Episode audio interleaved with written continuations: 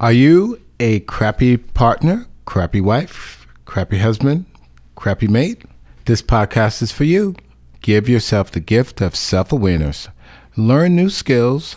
Take the time to assess your partnership, marriage, relationship, etc. So, how are we going to do this? Start by taking the Crappy Mate quiz. The quiz can be found on our website, www.crappymate.com, on Pinterest, Crappy Mate, Instagram and Facebook, Crappy Mate Podcast. We will dedicate episodes to discussing the quiz topics. In further episodes, we will be exploring common problems, the speed bumps that occur in relationships. Also, we will introduce time tested skills and helpful hints to enhance your relationship. And we invite you, our listeners, to contribute your thoughts, questions, or concerns regarding relationships. Welcome to the Crappy Mate Podcast. I'm Dr. Richard Vance Barnes, MD. I'm a board certified general psychiatrist with 25 plus years in psychiatry. I have treated patients in a variety of settings, both inpatient units, outpatient units, partial hospitalization units, as well as detoxification programs and rehabilitation programs. And I've had a private practice for many, many years. And I'm Barbara Quaid, a marriage and family therapist. I also have over 25 years' experience working with families, individuals, and couples. And my life as a therapist has been both humbling and joyful. Before we get started, I'd just like to talk about our disclaimer. The Crappy Mate podcast is designed to be a useful tool to help individuals and couples have happier and healthier relationships. This podcast is not a substitute for individual or couples therapy, and as always, relationships need to be safe. Seek professional help as needed. The Crappy Mate podcast was developed out of hearing years and years of stories and accounts from patients in therapy about their mates and themselves actually being crappy mates and poorly behaving within the relationship. And so this concept was then developed into a podcast of how can we help people to actually improve upon their relationships. And so, in order to do this, we developed a quiz. And the quiz, we really thought about some concepts that we thought were important in a relationship. And so the Crappy Mate quiz ended up being a 10 question self scoring assessment that can be found on our Facebook page. And our Facebook page is aptly named the Crappy Mate Podcast. And along with the quiz, you will find a glossary with the terms we used both in the podcast and on the quiz. And this is so we can all be on the same page. Now, to score the quiz, you will read each question carefully and then ask yourself Do I do this almost always, sometimes, or almost never. And when we thought about this, the scoring is like this almost always is worth three points, sometimes two points, and almost never one point. So once you have your total points, you add them up. And a score of 10 to 17 clearly indicates that one needs improvement. A score of 17 to 24 one has a degree of awareness, but improvement can still be beneficial. And a score of 24 to 30. One is aware, insightful, and acting in a positive manner as it pertains to the relationship.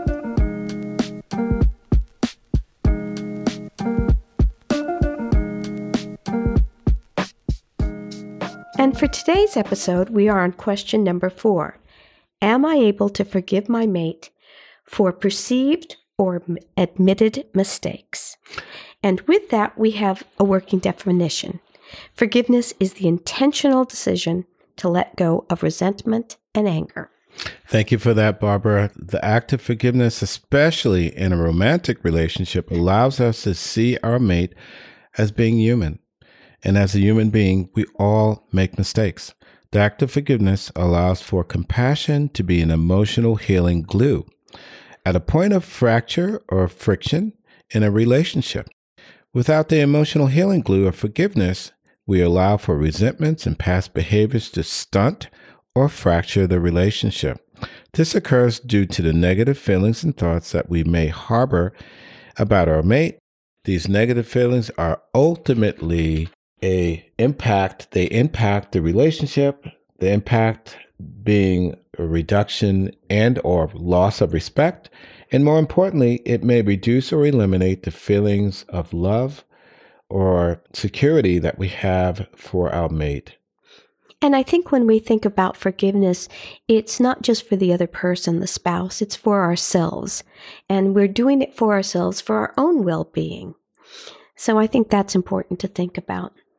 You know, Barbara, that brings up the whole question of grace. You know, can we have grace for our partner? Can we have grace for ourselves? And grace is, again, to me, it's being able to see them as being human and having their, as I would say, and you'll hear me say this quite often in the podcast, they have stuff. And stuff is an indication that we all have issues that we have to continue to work on that come from our childhoods, that come from our familial backgrounds, that come from our upbringings. But we all have stuff and we have to realize that and we have to give people grace for their stuff. And I think when we choose a mate, we're not just picking and choosing the parts we like. We're getting the whole person with their stuff, with their warts, etc. So when mistakes are made, you know, we have to allow ourselves to be gracious towards the other person and try to forgive. So, I'd like to share with our listeners some real life examples of what we're talking about in our episode today in terms of forgiveness. Uh, you know, I have a patient that I've uh, seen for some time that's been married for uh, let's say 15 or so years.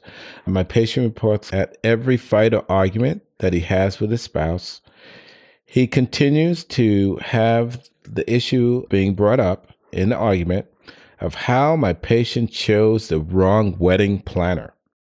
My patient, after every argument, wonders when will he be forgiven for choosing what his mate perceived as the wrong person for the job some 15 years or so ago.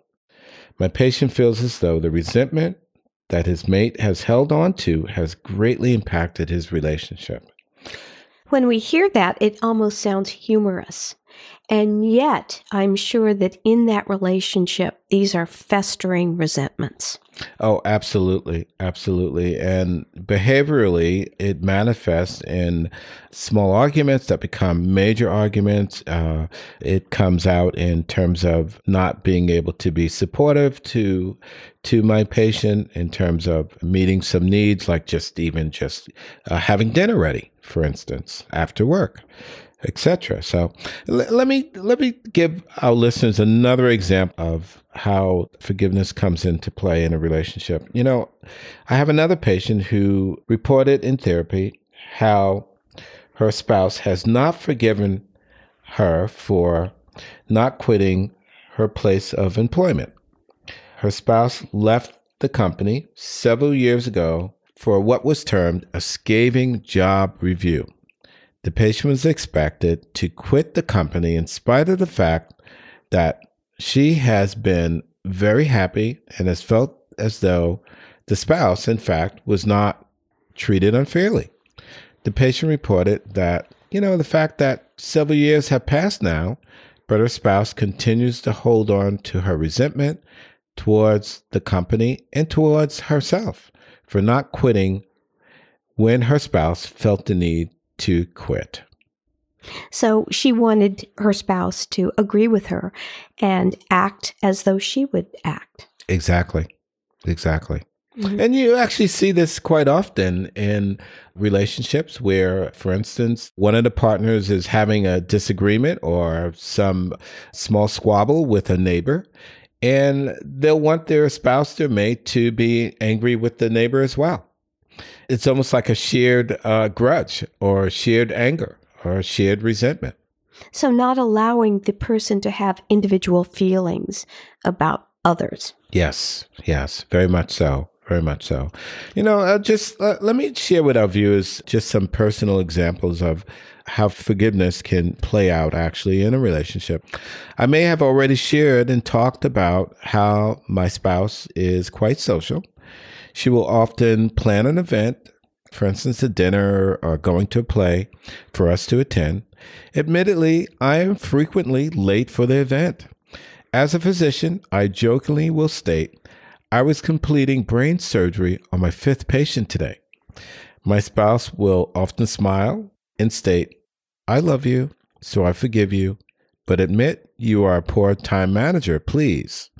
I admit that I am. I get forgiven for my tardiness, and the relationship moves forward without resentments or grudges. So, using humor again to just move forward and not to make something small into a huge argument. Oh, absolutely. And and I, I urge our listeners, as I do in with my patients in therapy, use humor, learn to laugh at yourself. Don't take yourself too serious. Learn to be able to to give grace and give forgiveness. But you humor helps you to do that as well. It really does. And really, what you have to do is have an attitude change in order to do this. Ah, a shift in attitude. Absolutely. And and that's intentional thought about forgiveness. You know, you have to have that attitudinal shift and change to forgive. Um, and I have practiced this in my own life, and I'll tell you about the dog walkers in my neighborhood. I live by the university, and lots of people walk by with dogs. There's dogs walking by all the time, and there's a lot of dog poop in my neighborhood. Well, I used to get pretty angry, and I could feel my blood pressure going up and resentment every time I walked out the door. And then one day I decided I am going to give a gift to my neighbors. I'm going to once a week pick up the dog poop. And so I'm not going to be angry at these other people, most of them who I do not know. I'm going to do this for my neighbors. And since I made that attitudinal shift, everything has changed. I just do it with um, with grace, I think. I, I, think that's beautiful, and and I, I would say you are also modeling for your neighbors to actually do the right thing mm-hmm. in terms of picking up after their dogs. And so that's that's a beautiful thing.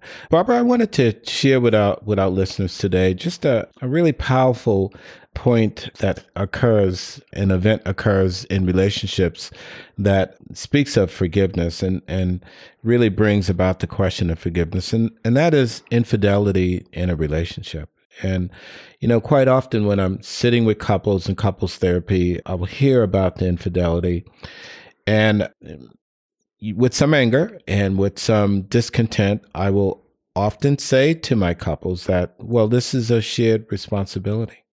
And I really do believe that infidelity is a shared responsibility because physical needs or emotional needs or both needs are not being met within the relationship.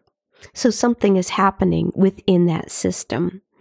And there's a reason why a person is walking out, which is not to blame the person who was cuckolded. It's really looking at this as a system. Is that what you're implying? Yes, I, I really am. I'm saying that that this is a, a, a, joint experience, and it's an agreement. At times, it's it's a, a marriage, right? Other times, it's it's a committed relationship, and it's a system. And because the system itself, for whatever reason, is not working, yes, one of the partners, one of the mates, one of the spouses decided to step out of the system. However, the ingredients for that action really comes from the lack of feeling emotionally or physically that needs are being fulfilled. So, one of the things that I've heard you say in the past is that sometimes a person will say, I forgive you, but they don't really. They mete it out in little bits. Yes, and, and that's a great point of contention for me because I, I think of forgiveness again, almost like being pregnant. You can't be a little pregnant. If you're going to forgive, you you, you are going to, in most cases, need that attitudinal change to forgive. And and I'll I'll pass that on to you, Barbara. How do you get your patients, your clients in therapy to consider forgiveness? Well, I think you have to look at forgiveness as something that you do for yourself as well. It's not just for the other person. It really is doing it for yourself so that you can have you can be freer as a human being. You're not burdened by your own anger and resentment because that eats away at you. So it's giving grace to yourself and to the other person. But then you have to you have to work at it. I mean, forgiveness doesn't just come No. at a snap of the fingers. You have to work at it. No, I would agree with that. Actually, it it, it is uh, it's an intentional decision, but it's not for most cases, and especially in infidelity, it's not instantly you're forgiving. It's uh, it's an idea. It, it's a it's a concept, and you have to work at it. However, I think you do also have to make that decision if you're if you're capable of forgiving. Yeah, so it's making the decision either to forgive or not to forgive. It's that simple. Yes. So I just want to share with our listeners some of the some of the benefits of forgiving someone. And you know, as a physician, I look at this in terms of I see my role as trying to get people healthier, uh, both physically and mentally.